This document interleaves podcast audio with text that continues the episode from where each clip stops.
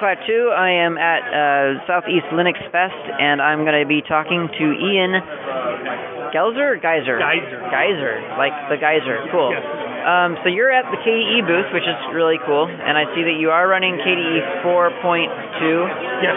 which is really cool. I love the 4 series. I think I overheard you say that you were kind of fond of the 3.5. I, to be honest, really liked 3.5 for a long time, um, but it was kind of like I, I loved KDE 1 for a long time, and then Right, KDE right. 2 came along. Yeah. So, I, I mean, I in February split the bullet, started developing for 4. The new API is much better. Yeah. Um, a lot of new goodies, um, a lot of hardware abstraction, sound abstraction, just a lot of neat stuff for software development that Yeah. sold me on it. Oh, cool. So how long have you been with like Linux and KDE? I guess. Um, I've been active on KDE since about 2001, and um, Linux in general since maybe 96, 90, 97. Wow. Okay. All right. Cool. Um, so uh, what do you do on the KDE project? Um, I, historically, I worked on everything from DCOP, that was the interprocess communication, Yeah. as well as some JavaScript bindings to the Qt layer and KDE layer. Okay. Um, I've also done some hacking on KDevelop um, and a couple other side projects, uh, mostly related to just interprocess communication and stuff no one ever sees. Um, nowadays, I'm working on the kiosk support.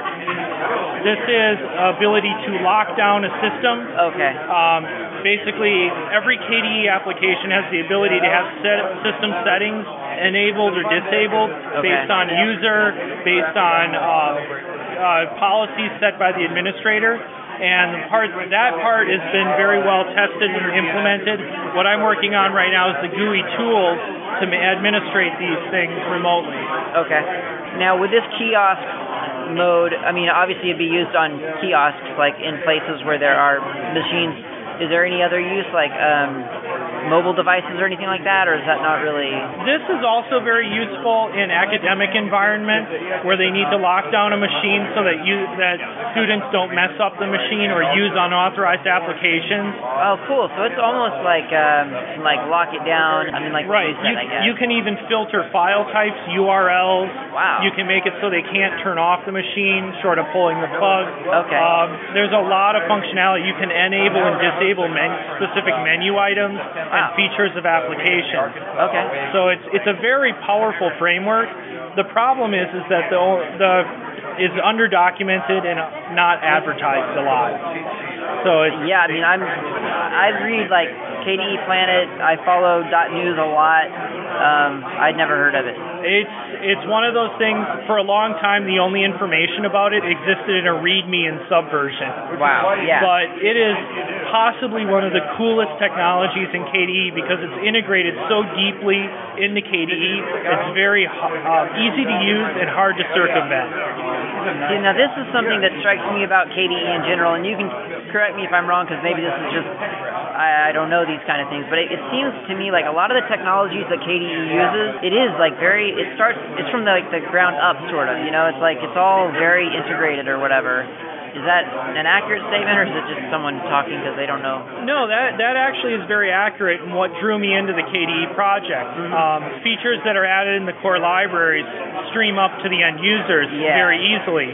Um, we joke that people say that KDE has too many features or is too complicated.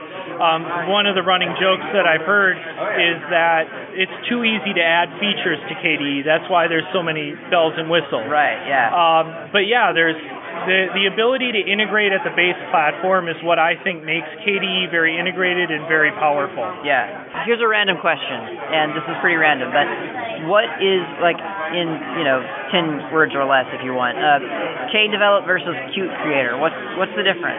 Um, Like, why do the both? Why both? Why do both exist? I guess. um, Trolltech needed something specifically to do C++ for Qt. develop can do everything from WX Windows, GTK, SDL, Windows development, everything. Okay. So- and it's not limited to C++. It does Python, Ruby, That's what it is. So if you're gonna do PyQt, it would be through KDevelop potentially. Like if you wanted to do it that way. Okay. Yeah. That answered that. Thanks. No um, problem.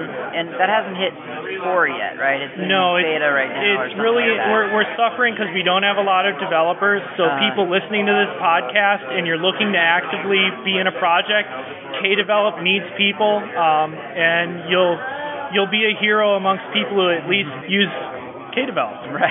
Right.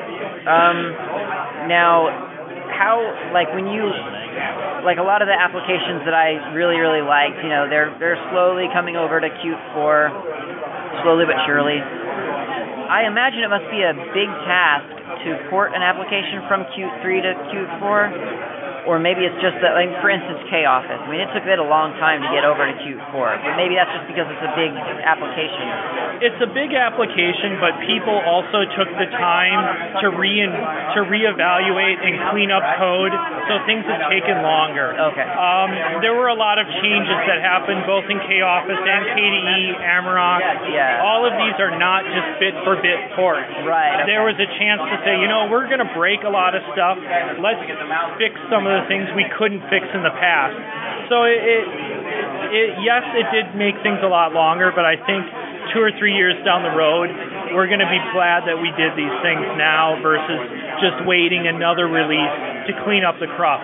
Yeah, yeah. I mean, I, I might be one in a hundred. I don't know, but I mean, I certainly appreciate. I don't care that it's a slow conversion in some cases as the user. I mean, it, it seems like it's really worth it because when it hits, it's really, really incredible. It's Right. Really cool. I, like I've been telling people all day, 4.2 is is really a KDE release that I'm proud of. Yeah. Um, 4.3 is looking great, and we're getting new features that I think are more solid and mature. So it's I, I think as a development group, we're we're really coming into our prime with the KDE project. Here's another random question. Sure. You might not be the right person to even ask.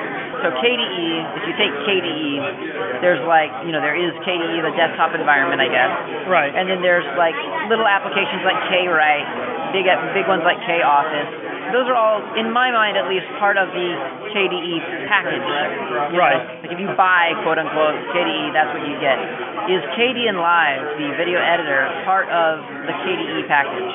Um, it, I would not consider it part of core KDE, but it is definitely part of our application stack. Uh-huh. It's like digiKam, Amarok, Right, yeah. um, K3B, Yeah. all very important applications, Yeah. but they're not necessarily part of the core KDE. Okay.